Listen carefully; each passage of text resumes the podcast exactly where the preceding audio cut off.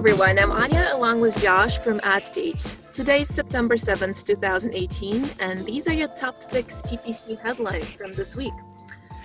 So, Instagram is building a standalone app for shopping, if you haven't heard the news. So, this new standalone Instagram shopping app will let users browse collections of goods from merchants, and they're going to be able to purchase directly within the app.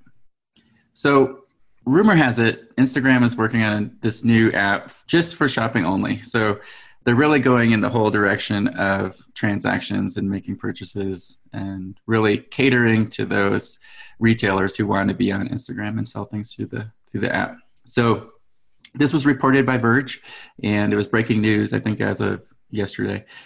Um, but users will be able to browse the products on the brand pages they follow and then purchase directly within the app. So, what do you think about that, Anya? Well, as you said, it's rumor just yet. The news hasn't been confirmed yet, uh, but it kind of makes sense. It's also timely for Instagram. Um, they say that four in five Instagram users already follow at least one business. I definitely follow a bunch of businesses and brands on Instagram. Um, and considering that most online businesses, especially in the commerce today, already have Instagram account, um, it makes sense that you'll use this kind of tools if they become available. Now, my question um, would be if would that be just brands or also influencers? Because uh, from my understanding, the business model for marketers on Instagram right now um, is influencer marketing. So basically, selling clothes through um, micro influencers, like folks who have like maybe a thousand followers, but they're kind of niche and they tag their clothes and sell them on Instagram. So I'm just curious if this shopping app would uh, mean that those influencer people on Instagram would start opening their Shopify storefronts to kind of cut the middleman and just sell um, directly from their profile. Um, in any case, it's it's it's kind of um, it kind of just makes sense for Instagram to do it. Yeah, and that's a really interesting question too. I don't know if there's going to be some new revenue models popping up to to deal with, you know, your your businesses and the influencers and, and how they're going to sell products. So it's going to be interesting to see when this is confirmed and we do have more details about this app, you know, what it's what's it's going to become. But uh, it makes sense for Facebook. So I think maybe a show or two ago we talked about how Facebook wanted to connect directly to your bank account, and people were getting all upset about that. But really, I think this even goes in that direction even more, where they're just really trying to keep their users in their apps and on their platform, and taking you from shopping through that conversion and purchasing products just being only in the app itself. You know, not going out to sending you off site to a third party site. So I think it's a smart move. It's all about one click and um, users users will get upset no matter what. That's that's kind of like my understanding how social media works today. For me uh, personally, and I'm I'm a huge Instagram user. Um, for me, this could be an incentive to quit Instagram just because of all the shopping that becomes available. Or um, I guess my browsing on Instagram would finally get more productive as I can finally do something outside of just like hit likes and posting photos, like buy something at least. So we'll see how it plays out. I'm excited. Um, all right. Um, another news piece from Facebook. Um, and it's not randomly that I put Instagram before Facebook today, which is not usually the case with all of our headlines on the PPC show. Um, I actually tested um, Facebook versus Instagram, how marketers react in our newsletter. And um, Instagram recently is picking up. Uh, marketers are clicking on Instagram ads, um, news about Instagram ads way more than Facebook. Uh, so the most recent news on Facebook is um, the Pew Research Center has released a new survey that shows that Facebook users are less engaged with the platform. So not just marketers, users too. So here's here's interesting stats. Uh, 54% said they had adjusted their privacy settings. 42% had taken a break from Facebook for at least several weeks. And 26% deleted the Facebook app from their phone. 74% of Facebook users surveyed had taken at least one of those actions over the past 12 months. So there's a 74% chance Josh, that you are in one of these groups. Which which one is it? Yeah, well, I'm actually in all three groups. So I have oh. changed my privacy settings. I have taken a break from Facebook for probably more than several weeks at a time. And I did at one point delete the Facebook app probably for a good year. I recently put it back on so that I could play around with watch and, and start watching some videos and, and some channels. But um, I think it's, you know, it's a it's what Facebook was dealing with with the whole data and privacy issues that they went through in the past six months or so or year. Um, but I think they're doing a good job with making these, you know, the privacy settings more transparent. Um, they made it available or your data downloadable and made that really clear how to do that, which, you know, I did do that. And it's amazing that, you know, I was reading conversations that I had in Messenger back like I don't know, six, seven years ago that I had back in college, and I didn't know that that was still there. Or just yeah. so there's a lot of data out there that they have, but it's it's Facebook is trying and doing a good job, I should say, of making all this stuff more transparent for the users. And you know that's why you see these high percentages of people changing their privacy settings or you know taking a break. That doesn't mean users are necessarily quitting altogether. We did see a decline in users or flattening out, but like me, I reinstalled the app on my phone and I use it, you know, at least once or twice a week now, versus zero times over the past six months. So uh, I think it's it's a good thing for Facebook to to uh, make it more transparent. Interesting. So you're definitely among the majority of users. I will probably never delete Facebook just because over the past five six years in some sort of capacity i've been managing social media pages for brands. So for me it's it's more like i can't i can't delete facebook because it's basically my job um to, it, that would be hard. So um yeah i i think i played around with my privacy settings way before it was cool to do that just because of the nature of my job kind of like understanding how things work um yeah i'm just curious yeah. um there's definitely a difference between different demographics and how they react. And the biggest challenge for Facebook perhaps is not making sure people do not delete the app because it's um, it's a low percentage to be fair of people who actually end up deleting um, the app, but more so growing user base and um, signing up more users, younger audiences, um, kind of um, luring them away from um, Snapchat and other new shiny things on the App Store and Google Play. So yeah, um, that's that's kind of my thought around it. Cool. cool. Um, all right, let's let's move on to one of the most recent players on the ad market, Amazon. Yeah, so this is exciting and interesting. So Amazon is testing out an attribution pixel. So you know, attribution pixels, as we know, help you track, you know, where your shoppers or leads are coming from. So this new Amazon attribution tool lets advertisers compare whether the ads that are on its site are more effective than on its rivals. So it's basically letting advertisers compare how ads perform outside of Amazon. So anywhere that you're putting your products on, if it's your own kind of owned landing pages or websites or you're advertising on social media or other sites, now you have a pixel that you can embed and start tracking traffic. So Amazon's really encouraging brands to drive more ads to Amazon um, because of this new attribution. So, I see. So that yeah. pixel basically means that if you're a marketer or manage some kind of an e-commerce website, um, you take a snippet of code and you put it um, on your website, right?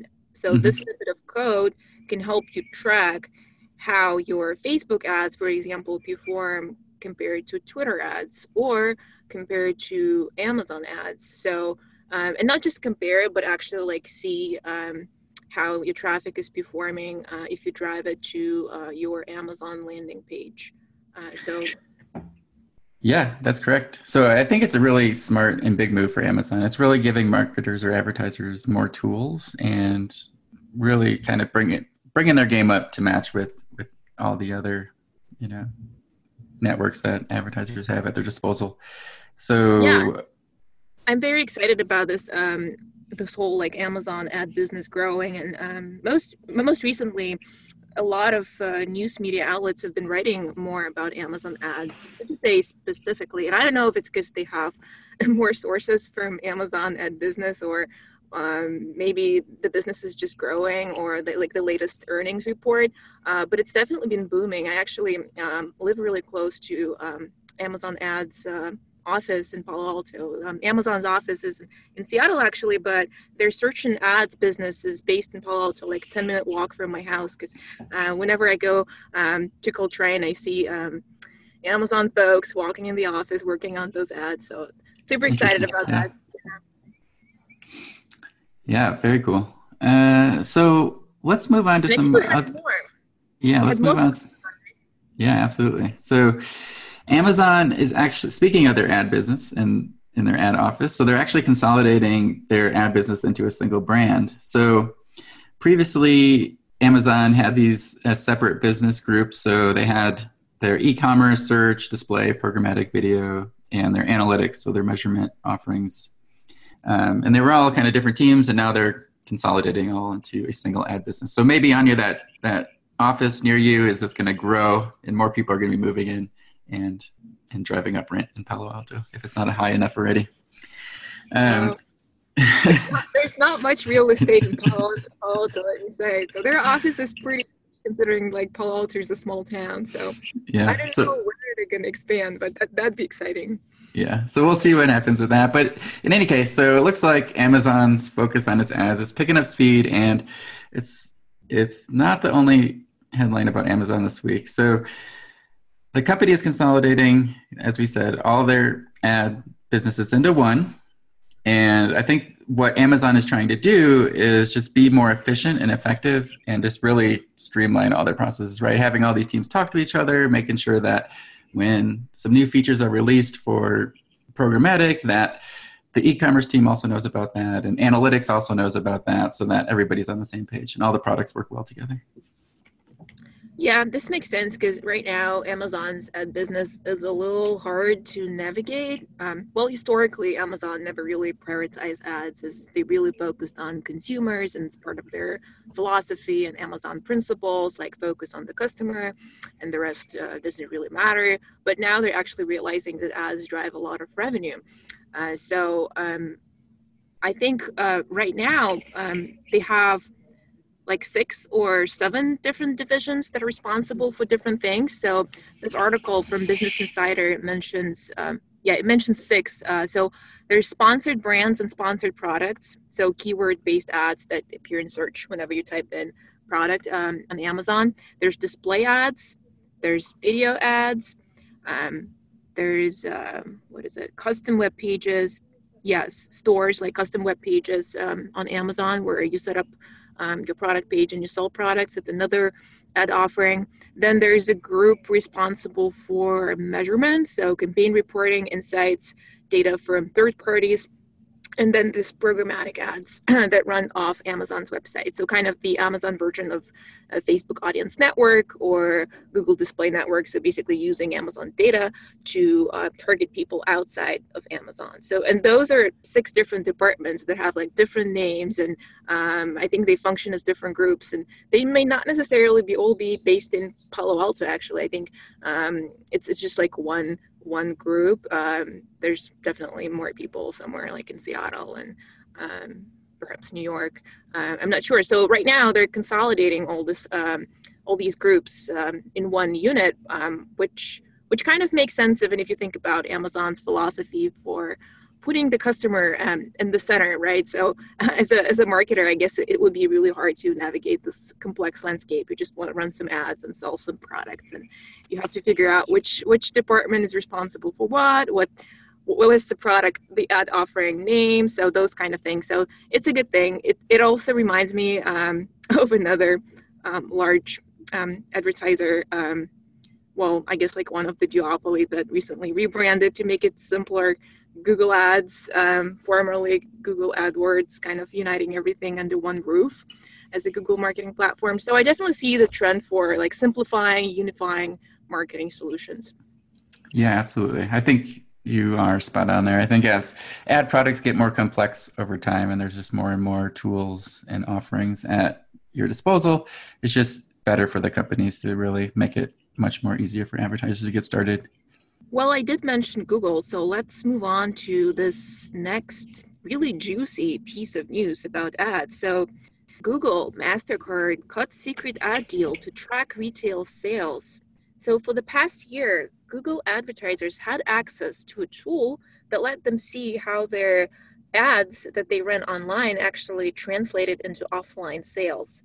So, um, Ad Age published a story that says that Google uh, basically paid a lot of money to MasterCard to access this data uh, for offline purchases.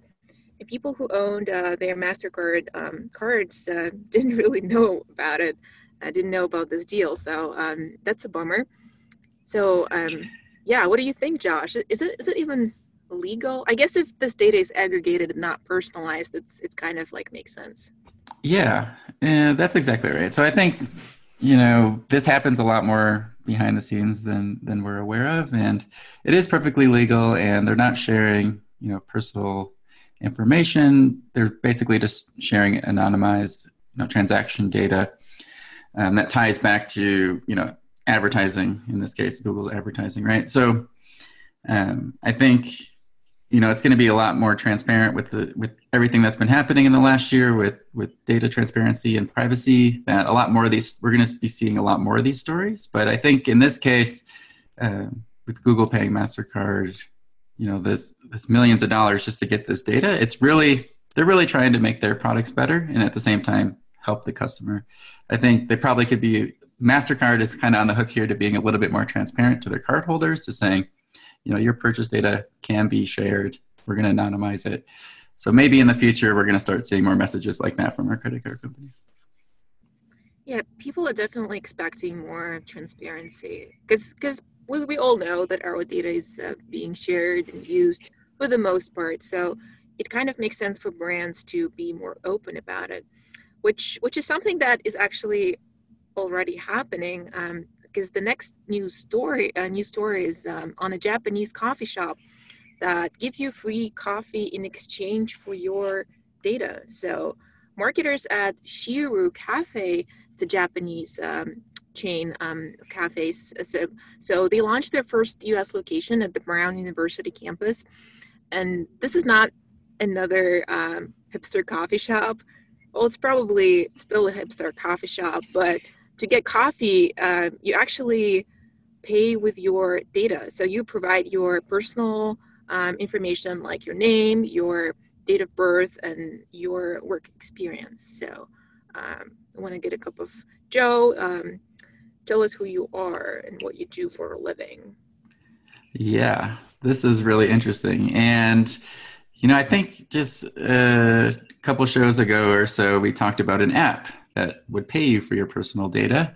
And I think this business model is picking up speed a little bit. You know, again, this it seems like this whole show today is about data and transparency and privacy. And I think um, advertisers, marketers, and businesses like this you, or this coffee shop that's new to the U.S. is really experimenting and seeing how far they can take take data. So um, I, there was a good you know quote or call out in the article about how you know, Shiru Cafe said this is really just a twist on that loyalty program. You know, everybody has loyalty cards to your supermarket or your big box store.